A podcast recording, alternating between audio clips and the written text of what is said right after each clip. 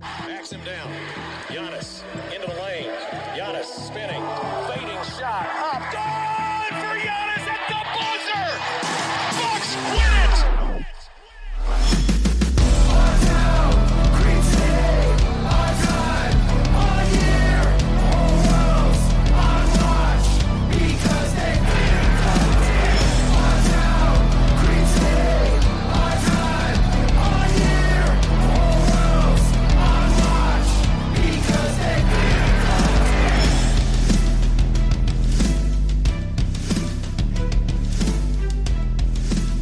Welcome to Locked On Bucks. I'm your host, Kane Pittman, here with the founder of BrewHoop.com and longtime voice of the podcast, Frank Madden, for today's episode that is brought to you by RockAuto.com. Amazing selection, reliably low prices, all the parts your car will ever need. And Frank, I, I teased our guest today, and I, I, don't even really want to use the word guest actually, because I, I think once you come back to the pod, uh, you become, yeah, I think you become more a friend of the podcast than a, than a guest yeah, you get a special T-shirt and, and blazer, you know, um, which uh, which which is fun. I actually I think I remember, uh, like yeah, it, it's weird. I think I remember where I was the last time we we podcasted with Dustin, um, and this was before you were on the pod. So, yeah. and I think Dustin, you were like literally coming, like finishing, or you're at the like, um, you know, marketing day thing where they do all the video stuff of like, you know, for scoreboard stuff and all that stuff. So you were like right in the middle of all sorts of fun things happening, um, which obviously we're in a very, very different state of the world right now. But um, obviously, we we are very excited to have uh, Dustin Godsey, chief chief marketing officer of the Bucks, back. Thanks, guys. Appreciate it. Uh, yeah, I was I was at the rave. Um, we were doing marketing day, so I definitely remember that as well. I was I think winded at parts of it because I was literally running back and forth uh, between a couple stations, but um, but yeah, different times for sure now. But appreciate you guys having me on again.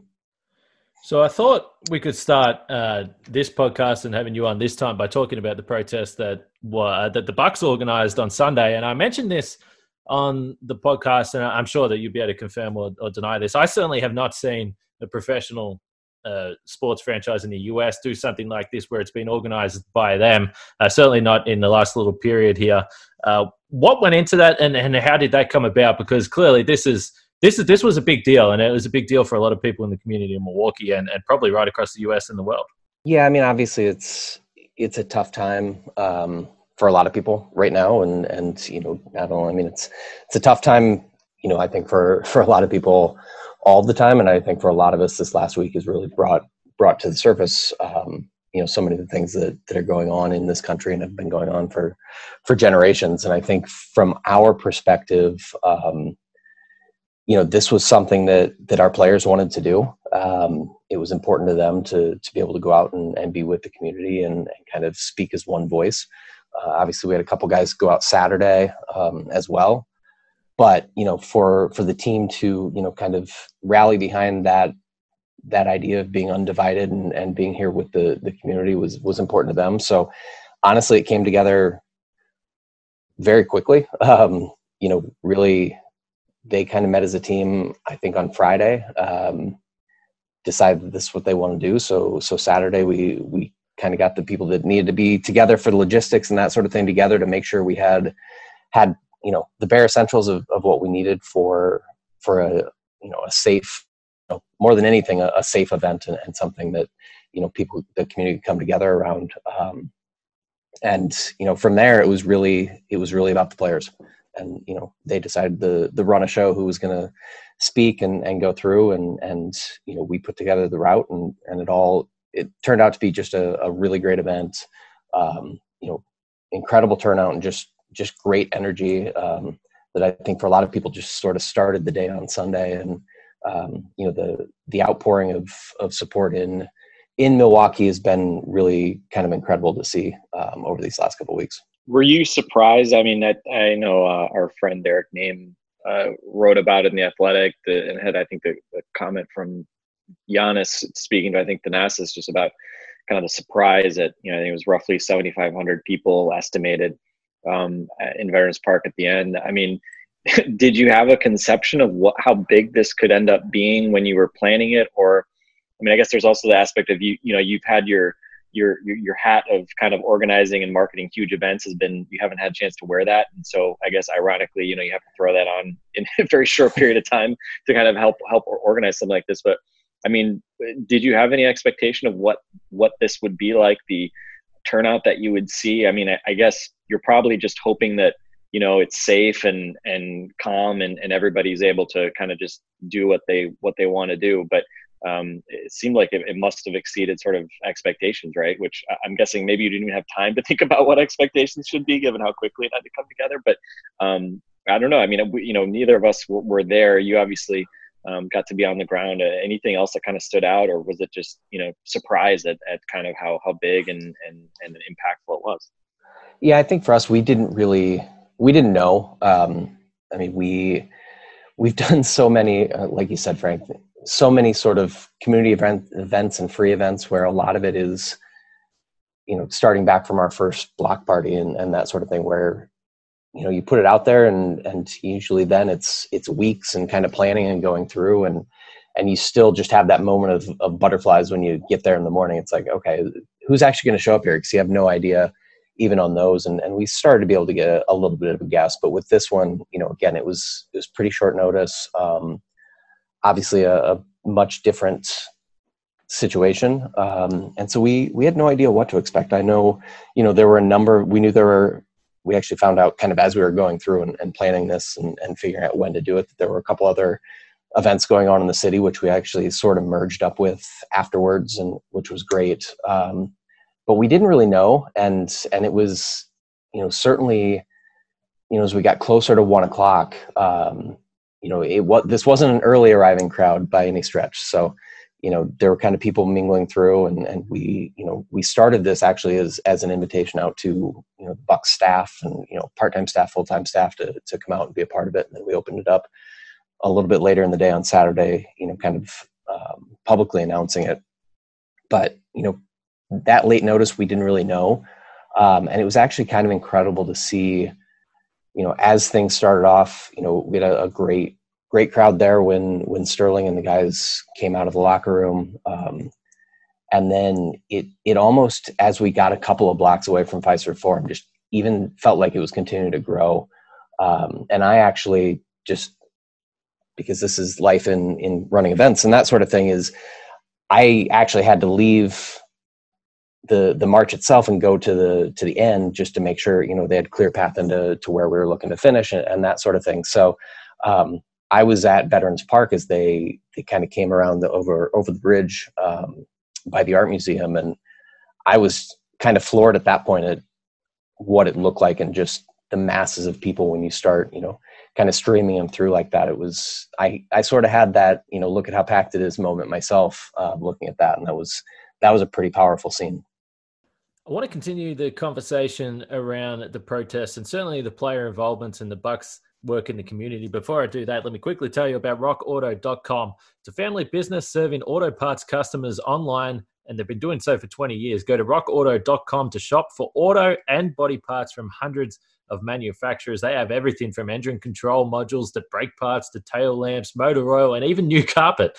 Whether it's for your classic or your daily driver, get everything you need in a few easy clicks delivered directly to your door. Best of all, prices at rockauto.com are always reliably low. And the same for professionals or do it yourselfers. Why spend up to twice as much for the same parts? Go to rockauto.com right now and you'll see all the parts available for your car or truck. Right, locked on in their How Did You Hear About Us box so they know we sent you. That's locked on in the How Did You Hear About Us box. They'll know you came from us. Amazing selection, reliably low prices, all the parts your car will ever need. RockAuto.com.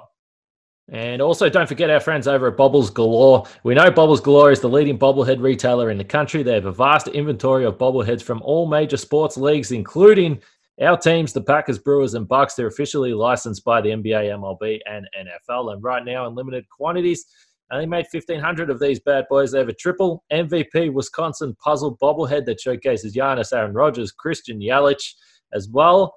A special bobblehead for Bucks fans they might be interested in the Greek flag Giannis bobblehead.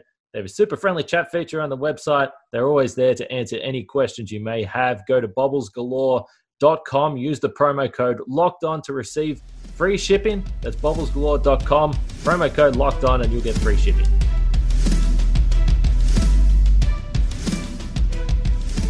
You mentioned uh, having the players' involvement, and, and on Saturday, obviously, Giannis was out there, Brook Lopez, Donte, a few of the other guys were out there. The Bucks over the last a couple of years in particular, it seems that the players have really been driving a lot of this community stuff as well, with the support of the franchise. But uh, what have you seen from this playing group? Because uh, you know, one of the things you always see people talk about is sports and, and, politics and, and separating all these things. But this is obviously something that has touched the Bucks with with Sterling Brown, who's been uh, obviously one of the vocal players over the over the last couple of days. But but uh, I, I, guess what can you say about this group? Because it, it to be honest, I think for Bucks fans and the people that I've spoke to, uh, uh, you know, people are so proud to to have some sort of connection to this group of, of men. Yeah, I think what's great with these with these guys, and and you know, you've seen it in all the the little bits of media that they've done throughout the the hiatus and and even before. But I think you know, this is just such a tight group, and I think that's that's one of the really fun things about being around you know kind of what's built up here over the last couple years and and you know kind of the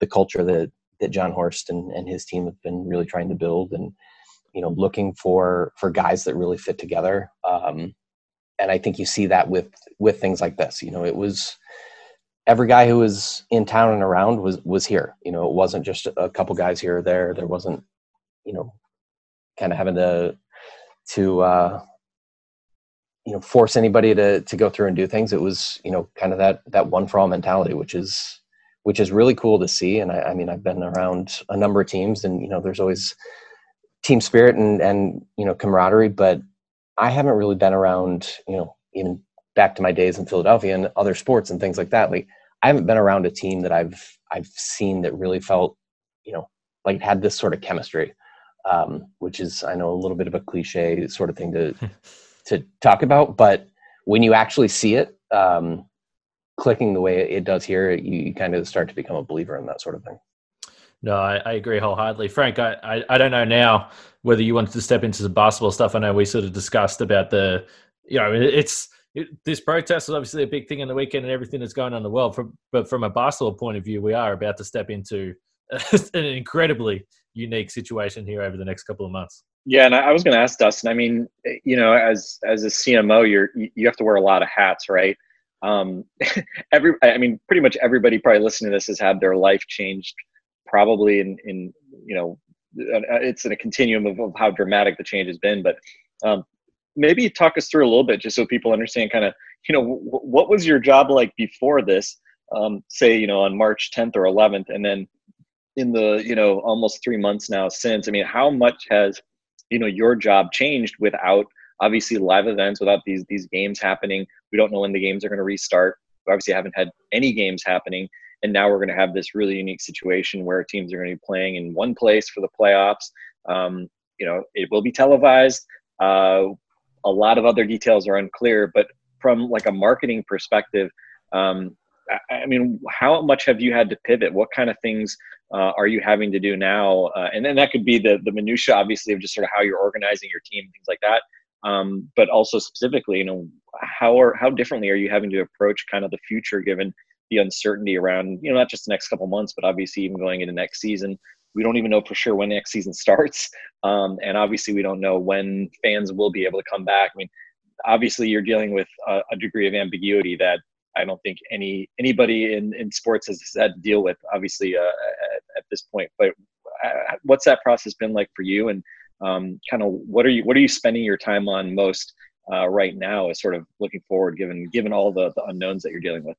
Yeah it's interesting right? Like i mean anybody who's in events business and that sort of thing is kind of beholden to a calendar but i think you know there's nothing more so than than you know working in sports. I mean you you have sort of your entire year is planned out around the basketball schedule, uh, whether it's the off season right in the middle of it or or that sort of thing. I mean, you know when the schedule is coming, so you're you're planning everything up. You know the the two months leading up to schedule release, and then schedule comes out, and then it's you know you're right into training camp, and then it's preseason games, and I mean everything has that that sort of north star of the schedule. Um, and everything you do is is still you know as, as much as we you know have become uh, i think a, a, bigger you know brand and I, I, know people hate hearing people talk about sports teams as brands, but but that is a, a big element of of what I do and, and building the fandom and going through. As much as you know, we've done things that were outside of basketball. It still revolves around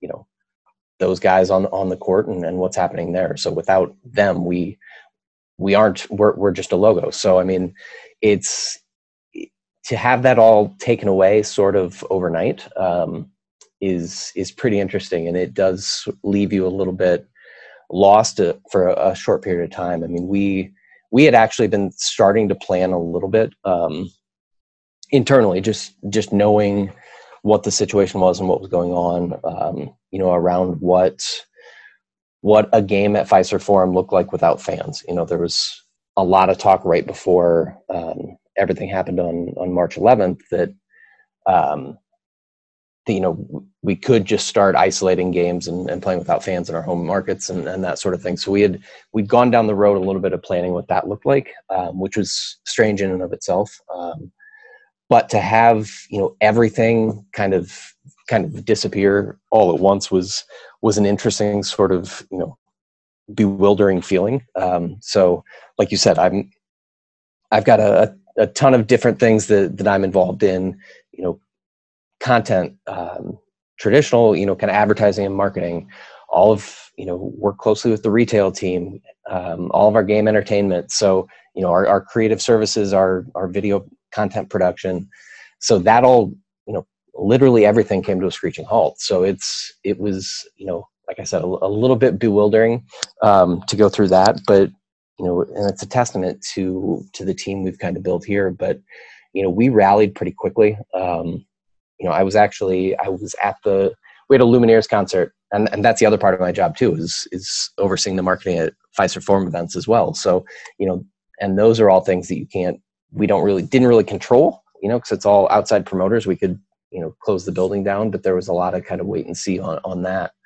Um, but i was at the Lumineers concert um, on on march 11th actually as a paid paid ticket holder um, and so I, we were at a friend's house beforehand watching you know watching the news going from you know the president speaking to then the cut-ins of uh, of the the situation with the jazz and then you know Tom Hanks thing. I mean, it was just a, an odd night, you know, for everybody um, for sure. And then I spent most of the concert, you know, on my phone, kind of sending it out, sending out emails, figuring out what we are going to do immediately.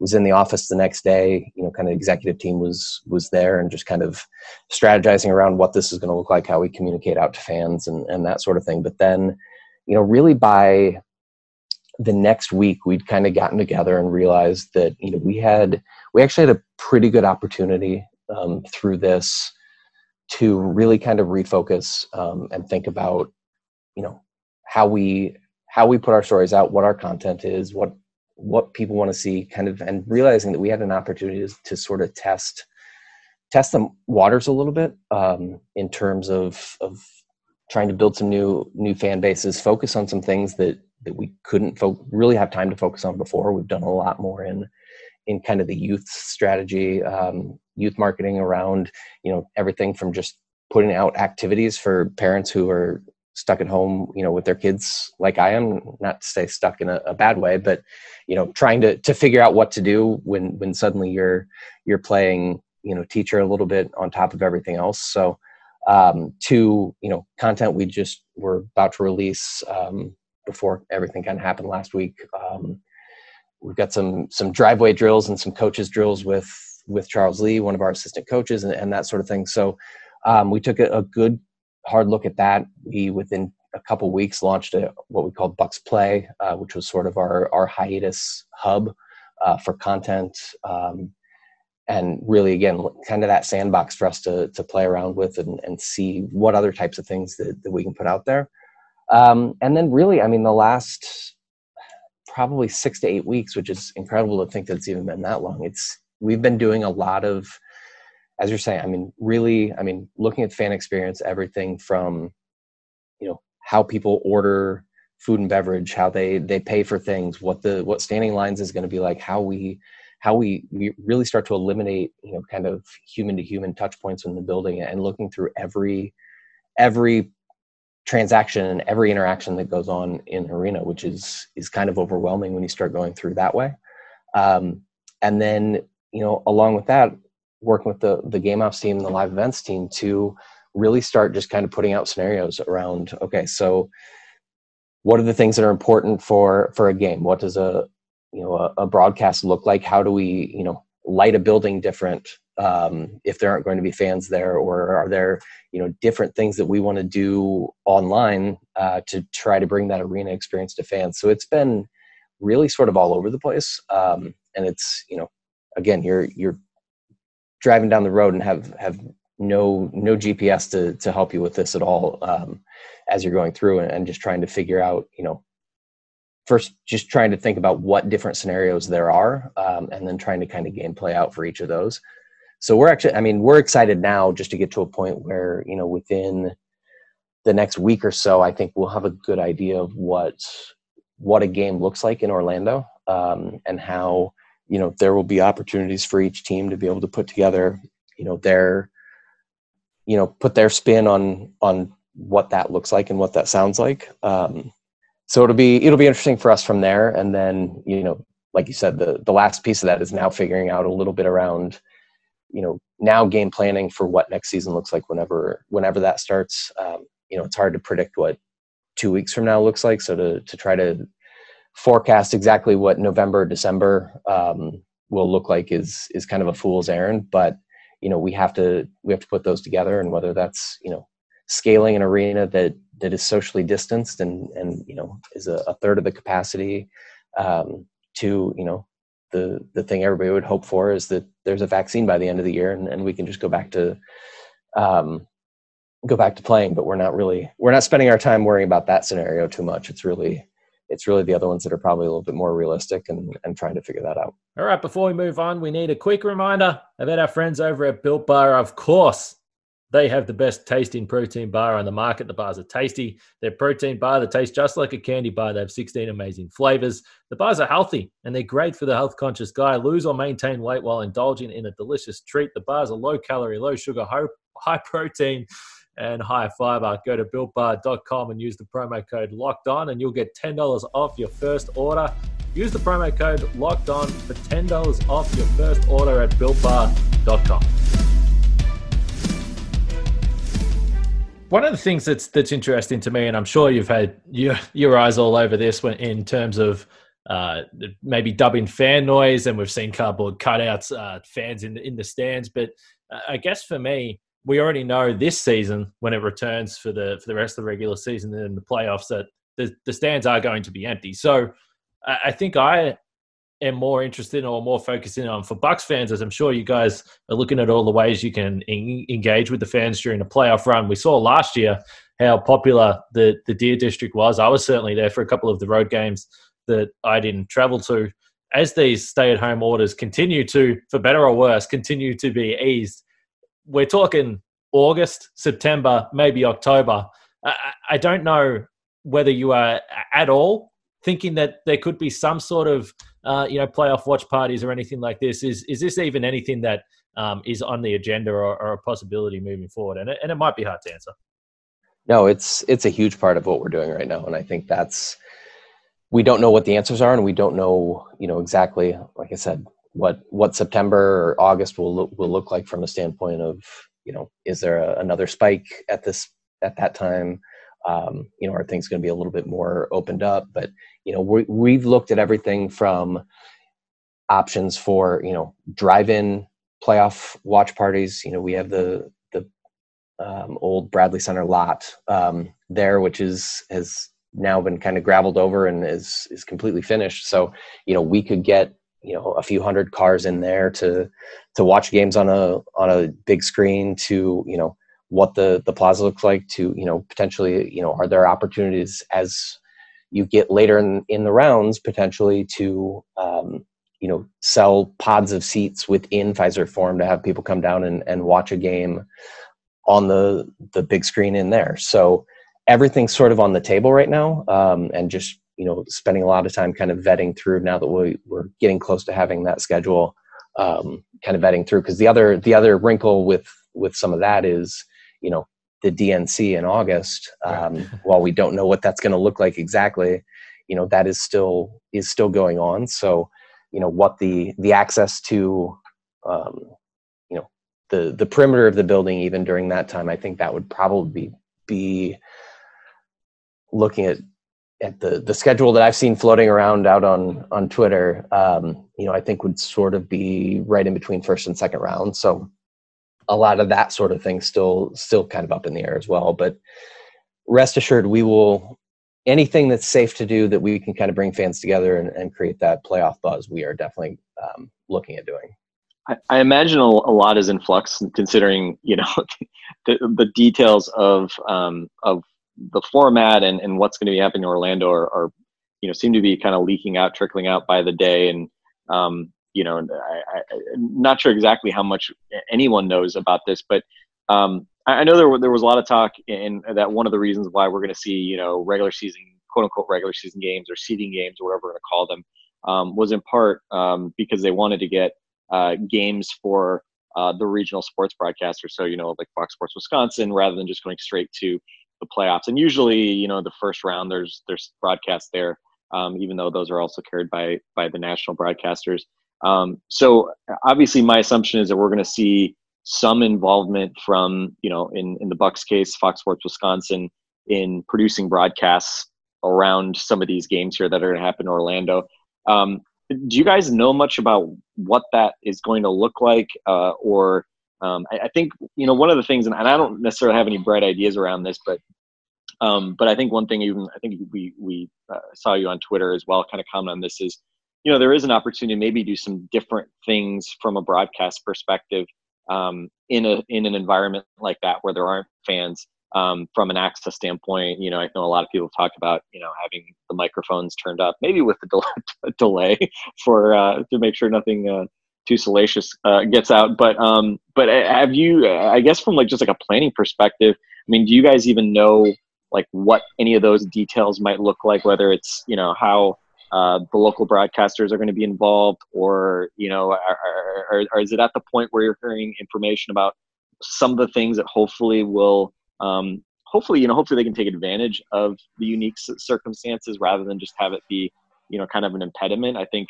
um, I know watching like I've been watching like Bundesliga soccer, and I've been a little bit, a little bit let down that that really they're they've just really kind of made them feel like regular games with with crowd noise kind of piped in over the broadcast. But um, any any I guess anything that you're hearing, or or even just your own personal views on you know, I think Kane alluded to it, like the crowd noise thing. Like, eh, eh, what are you looking for from here? Do you, is there any kind of fun ideas that you think we might be able to see from some of these Orlando games? Yeah, I think it's gonna be a really interesting experience, and I, I mean, there's there's a few things that I know that I can't, you know, really really talk about. Um, but you know, the league has been really good, and, and I've I've talked to them, you know, significantly more now than than I would normally at this point in the year, just in terms of you know kind of bouncing things back and forth, and and the, they've done a really nice job of of working closely with the teams. You know, I've been on on a committee on on kind of a um, around you know content and, and, that sort of thing, and, and how to, to have access for that. Johnny Watson, who runs our our live events and, and game entertainment, he's on a, a committee kind of steering committee a little bit driving what the, the game experience is going to be like you know they've they solicit feedback constantly, which has been really great about this process. Is that that they haven't just sort of you know pushed us off and and not taken our, our feedback into account, which has been great. I mean, we we surveyed our basketball ops staff and, and players and that sort of thing on the, the types of things that they find important. It's a, again kind of a good opportunity for us to to actually take a step back, you know, and see not only what this is going to look like in Orlando, but what new things you know, even if we start the season with with a full arena of fans, um, this gives us a good opportunity to to kind of look at things and maybe not just do things the way they've always been done, um, and really, you know, kind of start to figure that out. So, um, you know, I think, you know, the Bundesliga thing, the the first week, you know, was was super interesting when they just sort of went, um, you know, completely completely dead air and and picking up some of the the uh, you kind of hear the players on the field, which, you know, I, I, I felt in that case they should either, you know, go all in or, or just, you know, mute that altogether and, and, you know just have it kind of be silent. It was uh, kind of a weird gray space there. Um, I think they've done done an okay job kind of with the the piped in sound, but again to your point, it just it it feels like a cover.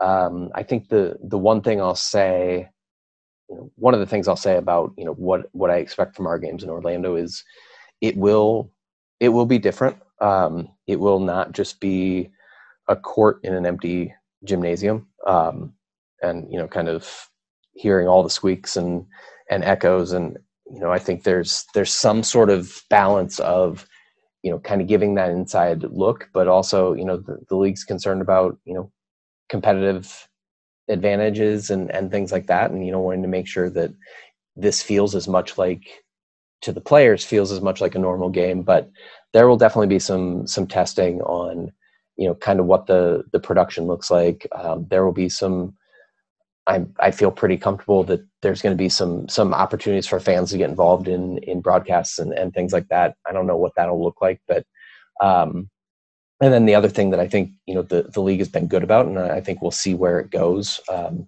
you know, the one advantage we have over Bundesliga and some of that stuff is we have you know basically two months to to put things together and, and get things done, whereas you know they kind of flip the switch pretty quickly.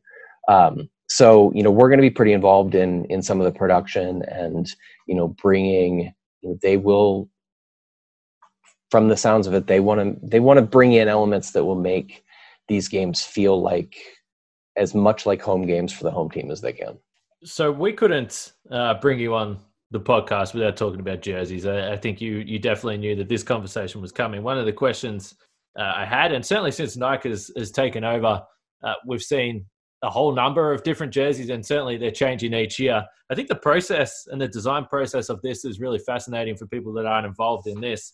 Who typically and, what number of people are typically involved in this? Do you include the players? And and I, I think a big thing, how do you how do you keep this under wraps? Because generally, uh, if there is a leak, it comes at the, at the very very last second. Yeah, I mean we we keep it pretty well, pretty tight. Um, you know, we we learned that even back to the the the rebrand and and all of that. You know, going on five years ago now. Um, you know, real tight group. Um, I mean, truthfully, it's when we're looking at at jerseys now. So the, the process is basically, I mean, we are we are designed out through uh, the next two seasons right now. So we will start working here shortly on the 22-23 season. Um, so, you know, in terms of of you know player input and that sort of thing, we don't do a lot in terms of of going directly to players with um, you know kind of their input on on design just from a, a, standpoint of we're doing it so far out that yeah a lot I, of times i mean you don't know what the the roster is going to look like so i was just imagining um, you guys i was just imagining you guys uh, promoting the greg monroe inspired uh, bucks uh, road jersey for the 2021 season yeah right exactly exactly um, but that said we do we do get a lot of feedback from them on things as they come out and, and we we obviously show them to the players as they're kind of getting finalized and designed, but but really just to to sort of get their feedback and their their take on it. Um, you know, so I think we have a, a, good sense of of what they like, and and so far we haven't had any real misses in terms of of the players. I think you know they some of them were even a little bit skeptical of of the uh, the Mecca inspired ones a couple years ago, but you know once like everything else, once you get them out on the court and you see them the way they're supposed to be, um, they end up loving those and and you know they they kind of they we didn't wear them in the playoffs last year because all the guys had had kind of taken them um, and already already taken possession of of their sets. So um, that was a i think a, a, positive thing at the end so um, you know so we're like i said we're we're now in the the process right now a little bit behind but of figuring out you know kind of what our rollout plan will be um, for uh, the city edition, which is the the annual jersey, you know, the one that that we change every year. Um, so that'll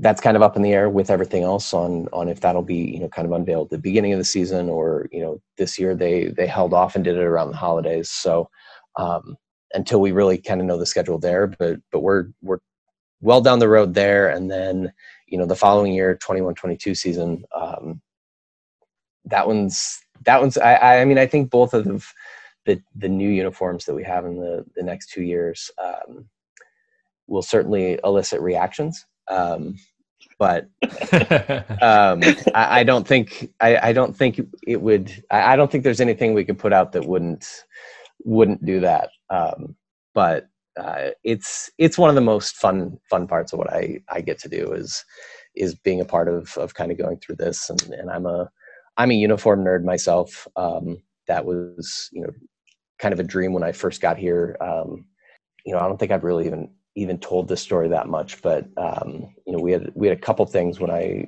you know, under uh, Senator Kohl's era, um, that we were in the process of doing. One change I got through, which was um, it, it, drove me crazy in our our previous branding and the previous word mark that that the B and the S um, were larger uh, than the rest of the letters. and so that was one change I got pushed through in in under that uh, regime, and we played one year with with the B and the S, uh, kind of the, the same size as the rest of the letters. So that was that was a big win for me at that point in time. Um, we had a, a, silver jersey which I, I leaked out a little, uh, probably a couple years ago. Um, that would have been, you know, our Adidas what they called Pride, which was the the sleeved jerseys. Um, that brought back the the old Irish rainbow. So that was a lot of fun to get to do that. But now, you know, kind of every year to to go through this and and for us with the the city edition, I think you know it it's meant to in a lot of ways kind of um, to elicit reaction and not to you know not to um, you know it's not it's not for clickbait. Like I mean, we we take it very seriously on our end. Um, about trying to tell unique stories with the jerseys and, and try to tie them back specifically to Milwaukee. Um, in in ways that you know we we got a lot of attention around Cream City this year, which I get. Um, but you know, for people locally, it it was pretty impactful and, and people loved it. And you know, we saw that in, in jersey sales and and what we see around um, you know people wearing the the cream, which has become such a, a strong part of our identity. Um, so I think, I mean, we like to to push the envelope a little bit on these um, because I think it does give us an opportunity to be a, a little bit more creative. And and if you're going to change it every year anyway, you know, the the worst that can happen is is you have a jersey out there that that you know people don't don't absolutely love or or you know have a, a bad reaction to. The good news is it's going to change the next year. Yeah, so I think Dustin, you definitely deserve credit um, for banishing red from the Bucks color scheme uh, forever. hopefully, forever uh, who knows, right? There, you know, we I guess we, we saw it briefly in, in some of the the alternate jerseys, but um, but uh, you mentioned it's a small group, obviously, and it takes quite a long time to actually go from uh, you guys kind of going through this the creative process to actually seeing these on the court um, and, and people being able to buy them. Um, so, w- what is the process like? I mean, I, I assume uh, you guys and you mentioned there's you know there's stories behind these as well which probably gets overlooked by a lot of people but there's the, the concepts obviously seem to have stories behind them as well. Um, is it basically you guys get a number of concepts kind of put out and then there's some sort of down select process involving presumably very few people um, to kind of keep it under wraps? And you know is are, are, owners kind of making final calls? Like how, how exactly um, do you guys kind of actually kind of sequence through that process? Since obviously it's one that um, is, has a very visible outcome, and uh, and obviously it's uh, the, the, uh, it always brings a lot of debate and obviously a lot of excitement. Yeah, I mean, at the end of the day, the, the process starts out pretty boring, um, like like most marketing projects or, or, things like that. We we start out every year. Nike has us put together a, a creative brief. Um, you know, just sort of putting together inspiration. Um, you know, thoughts on on you know sort of you know local ties, uh, stories that we want to explore and go through. Um, so you know, it it starts there with, with, that paperwork, and we we push that through. Again, we we meet internally, small group, kind of on our design team, um, and going through the. We had really you know the first couple was such a, a sprint um, just when when nike took over we were really kind of working on a few years all at once um, so this, you know, last year was really kind of the first time that we went through the process, um, as it as it kind of will be moving forward, at least for the time being. Um, and then, you know, kind of going into to next year's, you know, went through that same process, and it was again we we had kind of put together a few different ideas on things we wanted to explore um, over the first few years. And I think you know so we're getting to that with with the the 2021 version, which was you know something again that that made sense and, and was just something we haven't really really pushed and, and found the right outlet for. So from the brief, um, Nike kind of goes to work. I think there's this misconception. You know, I, I feel badly a lot of times, not just ours, and you know, I think overall, you know, our our city edition jerseys and that sort of thing um, have, you know, despite any internal const- or initial consternation that we may hear, you know, for the most part, they've they've been really successful, um, and we've been really excited, you know, just in terms of, of what the fan response has been to them. Um, but I think it, as as we go through with that, um, feel a little bit bad because I, I, think you know Nike gets criticized a lot for this and for you know jersey misses and and I think you know sometimes ownership gets gets you know um, a, a, little bit of Twitter heat sometimes for some of these as well and and you know at the end of the day it's our team internally that is, looking at these and, and deciding so um, Nike certainly gets their their designers together they are you know as as good as anyone in the world at, at apparel design, understanding you know kind of culture and what's next, and and storytelling. So they're such incredible partners to be to be a part of um, this sort of process. So they take our brief, they they put together a few different options. Um, usually with us, you know, we are we never take the the first options that come through. We always have have changes and go through. We're just sort of that that type of client on on that sort of thing just because we we are really passionate about what it is um, and making sure that everything's right um, so we'll go back and forth you know three or four different rounds of designs um, it'll be myself it'll be a couple people on our creative team and a couple other people just sort of internally that are kind of outside of of the marketing group that that I've come to trust and and kind of take their their feeling on um, and then usually at that point I will I'll go to Peter um, with you know kind of the two or three options that that we think feel pretty good. He'll weigh in and always has you know incredible, insightful um, feedback on on just you know little things that I had not even you know had not even crossed any of our minds.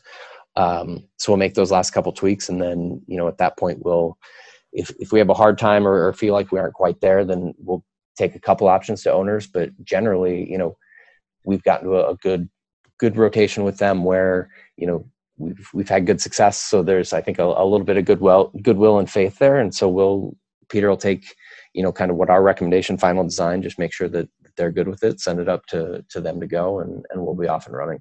So I love the fact that you said that these upcoming designs are going to elicit a reaction from the fans because I think any design that you've ever come up with has has done that. So I think that's certainly a safe bet. But I know from following you on Twitter and and obviously you know other Bucks fans, the the two questions that I feel like jersey jersey related questions that you get asked are obviously about the purple and obviously also about the blue. This year we saw some blue warm ups with the Cream City uh, edition, and I, I think that they were pretty popular, certainly from um, the people I spoke to. So I want to separate the blue and then also the purple because we see on these '90s nights, and this is something you've explained before uh, why you you maybe can't have a purple court or a purple jersey in that um, you know for that specific game or during that season. But uh, where where do those two colors sit? Can is there anything you can you can bring to the party about those two potential colors that seem to be pretty popular with the fans? Yeah, I'll i I'll start with the purple. That's the the easier one uh, actually, but you know one of the things so the the cycle with the the jerseys um, is you know we ha- we obviously have our core white and green uh, we have what what Nike calls the statement edition, uh, which is the the black jersey, which you can change every three years. Um, and we we just changed going into to last season or this season. Um, and then there's the city that that's every year. And the other thing that teams are allowed to have is on anniversary years, which they deem you know a, an anniversary that is ends in a zero or a five. So you know we just passed the 50th so we were able to have a hardwood classic there um, you're able to do a an anniversary edition um, or or throwback edition so um, you know as much as i would love and we've we've made 90s night such an institution um, in the the eight seasons eight seasons I've been here. It's it's one of my favorite nights every year. It just so happened that the first year we did it, um, we actually had you know, that was under under the Adidas um, reign at that point in time, but they did a a whole line of of 90s inspired jerseys that year. So or 90s throwbacks that year. So we had the the old Deerhead logo or Deerhead yeah. green and purple, which everybody you know assures me everyone hated at the time that it actually existed but you know now has become this this beloved uniform which which i love. I mean i i, I love that jersey. Um and so we it just so happened that the first 90s night that we did we had a throwback um which i guess set us up and it wasn't great foresight on on my my part to uh to see that that was going to be an issue moving forward. But um you know so our next you know anniversary won't be for for two more seasons. Um, and we we're in the process there of of kind of figuring out what that'll look like and and what would make sense to celebrate at that point in time. Um, but i would have loved you know my my hope when i you know when nike came in and we are going to do this was um, for for next season to be able to have a um, a, a classic edition honoring the the 2000 2001 team. Um, but unfortunately just the the way the calendar lines up and i get it from their their production calendars and and you know when you think about how massive nike is and and their their their product design and and all of their um, their supply chains and, and all that sort of thing like i get why they can't you know just kind of drop everything because milwaukee wants to to have a 90s night um, uniform. So like i, I get it. Um it, it is you know i i do joke every year when when that comes up that you know we would do it if we could and we absolutely would you know i think that's one of the things that that you know i would love to be able to to do and, and play around with. There's been so many you know kind of fun iconic um, uniforms now looking back that, that the bucks have had that you know i would love to to be able to roll those out a little bit more regularly but unfortunately not able to on that. Um, but again, we we've got anniversary years coming up, and and you know a, a big league anniversary coming up, and, and, that sort of thing. So never say never on the uh, the purple, but it's not something that that currently I've got. You know, people looking for purple aren't going to see it next year. I'll just say that. okay. Well, um, let me let me say here. I I I remember. I think it was like my second year as a Bucks fan. The purple jerseys came out. I was very excited. I have no nostalgic feelings toward those jerseys. So just for what it's worth, I think I'm in the minority. I'm totally fine with that. Um, one thing I this is jumping back a little bit, Dustin. I mean, we talked about you mentioned you you're basically a slave to the calendar. Um, so I wanted to ask you a question, uh, and I realize you probably can't. You know, this is not going to be the official Bucks position necessarily, but um, you know, it's your job obviously to think about what the calendar means for the Bucks from uh, profitability standpoint, uh, perception standpoint, you know, how many fans you're attracting, how much chatter you're getting. Um, there's obviously been a lot of talk about how this year and, and strange things that have happened may impact the calendar moving forward. I, I personally kind of like the idea of pushing back the NBA calendar. Um, I don't know, part of it is just thinking back to growing up and going to games during like November, December, January, February. Uh, if we shaved off even one month of the winter and having to go to games in the winter, pushing it later in the year, I, I, I would feel like that would probably be would make would have made me a lot happier going to games. But um, there's so many factors here. Whether it's you know obviously competition with other sports, whether it's the Packers in the fall, the Brewers in the spring and summer. Um, obviously, the broadcast side of that is is very important. Um, what like how do you think about that? I mean, what what angles of this are important to consider? And I mean, you know, obviously it's next year for better or worse we're you know all indications are the calendar will be pushed back to start later. Um, is this like just kind of a grand experiment that you think could um, lead to kind of longer term changes? Um, because you know again kind of doing it without maybe this sort of strange event might might have been always difficult to just sort of decide all right we're going to start two months later but they're not going to have a choice next year. So i don't know how do you think about the calendar and and you know what that means for the business of basketball because obviously ultimately that's that's what this comes down to. If it's better business to start later then presumably the league will start later moving forward. If it's not then then i imagine we'll see kind of a return to the normal calendar. But what's sort of the the calculus that that you think through from kind of that marketing perspective?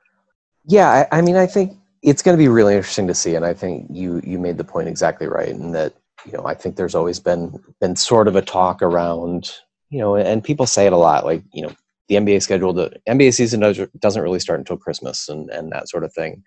Um, you know, certainly in the situation that that we're in right now, where you know we're selling out every game and going through, it's not not quite the same as um, you know five six years ago when when yes, I mean every every game we had in October and November. Um, you know, felt like we were just kind of waiting for the the season to get going a little bit, and it's just you don't have that same level of attention. Um, so I, I do think there's you know something to being able to have you know an opening day or an opening weekend um, that really feels like it's it stands alone which which i think you know i i do know you know there's talk about and i don't know where it'll actually end up none of us do but you know and having opening day on christmas which with you know kind of focusing on your you know best eight teams and and that sort of thing like i think there's a lot of appeal and, and cachet to that from you know kind of that marketing standpoint and that you know that is truly the one day in the the nba calendar where where the league has the spotlight solely on itself um, from you know kind of a sports competition standpoint. So i think it does make sense a little bit from there. Um, but again then you you run into issues on the the back end you know teams that are in in baseball markets it's it's a lot easier to schedule around one NFL game a week in the fall than it is you know figuring out in a lot of times where we're we're sharing RSNs and and that sort of thing. Um, you know, TV schedules around you know 162 baseball games, and and you know whereas right now we're only having to deal with that really for for a couple weeks at the, at the end of the season and then first round of the playoffs. So you know there's challenges on both sides of it. Um, you know, I think on a on a personal level.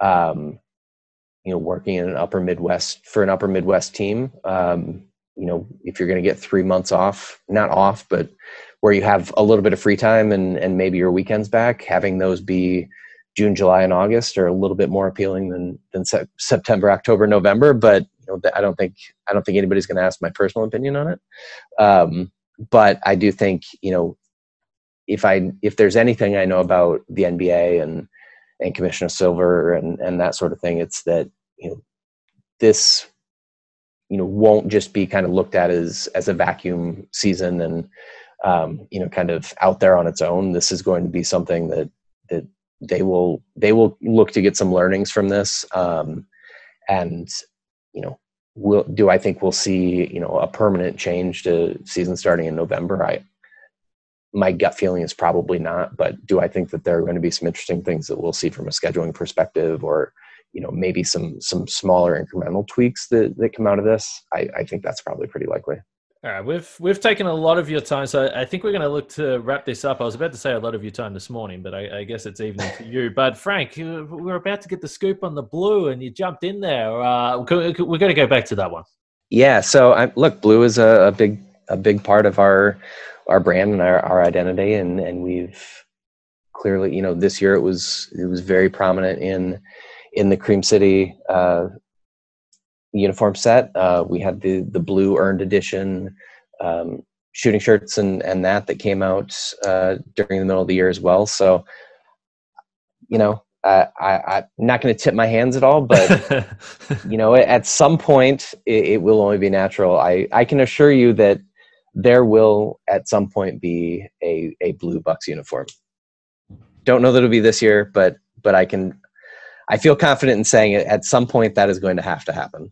okay, okay. I look. I, I wasn't expecting you to get to get a full jersey reveal here, so I guess I guess I can't be too hard on you for that, Frank. Uh, before we wrap this up, what do you got? You got you got anything else you want to fire at, at Dustin before we let him go? No, I mean, I, I it, it, we could probably spend like five hours kind of doing right, exactly these these topics, right? Like we could pick your brains on jerseys for probably like three hours alone. Um, so uh, w- w- hopefully we'll have basketball to distract us. Um, you know, in in the timetable that we're expecting, in you know, a couple months from now, which still seems like forever away. But um, but yeah, Dustin, hopefully we'll we'll be able to do this again soon. And um, I, you know, Kane and I were talking the other day on Sunday. Um, you know, one of the things that that kind of has made me the most sad, sort of thinking prospectively about this season, is you know, if the Bucks were to win a championship, we can't really have a parade the way things kind of going right now. Like, who, who knows, right? Well, what things will be in a couple months. So, um, I know it was it, it, it was cool to see what happened on Sunday, just because as, as I was watching that, I kind of like got to thinking, you know, hey, I, you know, we, we've been we've been so away from you know, far away from our sports heroes, and and everything's felt so far away, and, and obviously um, the players and the staff kind of walking, you know, really among among the people uh, down to the lakefront, obviously was a, a I would say an unexpected thing, you know, given given how quickly it came together, but um, was obviously a very cool thing for for what it stood for, and also just I think as fans to kind of see to see them, um, you know, with with the people of the city in in a way that obviously we've been denied here for a few months. So I don't know. I'm I, that's my big thing, hoping for a championship, and um, you know, again, I would I would love if if a if a you know championship parade happened, I would be on the first flight back uh, to Milwaukee, but um, I don't know. We'll we'll cross our fingers that uh, that we can even sort of begin to think about that sort of stuff uh, a few months from now. So um, yeah, I hope you have more big events to uh, to plan this year. Yeah, us too for sure. And you know that it was you know in some ways you know a, nice a nice test route to be able to see how quickly and efficiently you can get a, a mass of people from from Fiserv Forum to to the lakefront. Obviously, for a in in the real world, you know, a, much bigger, more impactful reason uh, to be out there Sunday. But but certainly, you know, it won't be June this year, but but hopefully sometime in in the not too distant future, we'll we'll have an opportunity to to be back out there again.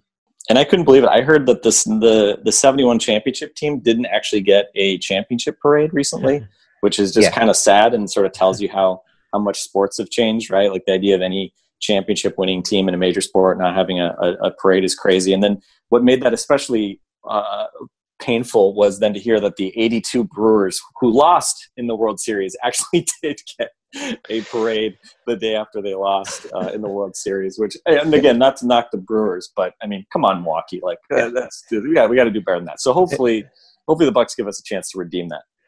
Hopefully, um, but you know, I will say I had you know, kind of to leave this topic on, on this note, but I did say to somebody the other day, I said, you know, we're we're pretty much guaranteed now at this point to uh, to make a, a title run here, just because you know it, as it were as it works out, we're just not supposed to have championship parades in Milwaukee. So, um, you know, if, if there's a, a, year we can win it and put a nice bookend on that that 71, it'll be this year, and and then you know who knows, maybe once everything's back to normal, we get we get both teams together and do one massive celebration. Yeah, I'll take it. I, I, did tweet this out. Put Giannis in the Pope Mobile, protect him at all costs, and uh, and I, I don't know. Listen, the, the, the, way the way things are going, I, I, don't know. I mean, I'm not. I'm optimistic. I mean, we're talking uh, in in late October, maybe early November. So I don't know. I, I still have some level of optimism that there could be some sort of celebration if, uh, as we hope, the Bucks go through and have success in the playoffs. But Dustin, it's always fascinating talking to you and, and getting a behind the scenes look at, at some of the processes that go into the entertainment that, that we have watching the game uh, from from our position. So we really appreciate you taking the time to come on. Appreciate it, guys, and just want to say, I mean, you you guys have done an incredible job just you know filling this time um, and being able to, to continue to put out put this out and, and really have i mean i think just some some incredible conversations and interviews you guys have done a, a really really great job keeping this thing going no, we, we do appreciate that. And and just uh, on that note, tomorrow, keep an eye out. I won't be on the podcast. Frank won't be on the podcast, but the network is putting out a, special episode tomorrow. So look for that one. And then uh, on the Locked On Bucks channel, that will be. And then Frank and myself will be uh, back on Friday. Also, don't forget to check out the John Hollinger and Nate Duncan podcast on the network. Hollinger, of course, came up with the great phrase, the delete eight for the teams that unfortunately aren't making their way down to Disney. But on that note, Dustin, we thank you again. Thank you, Frank. Thanks everyone for listening, and we'll catch you guys in a couple of days.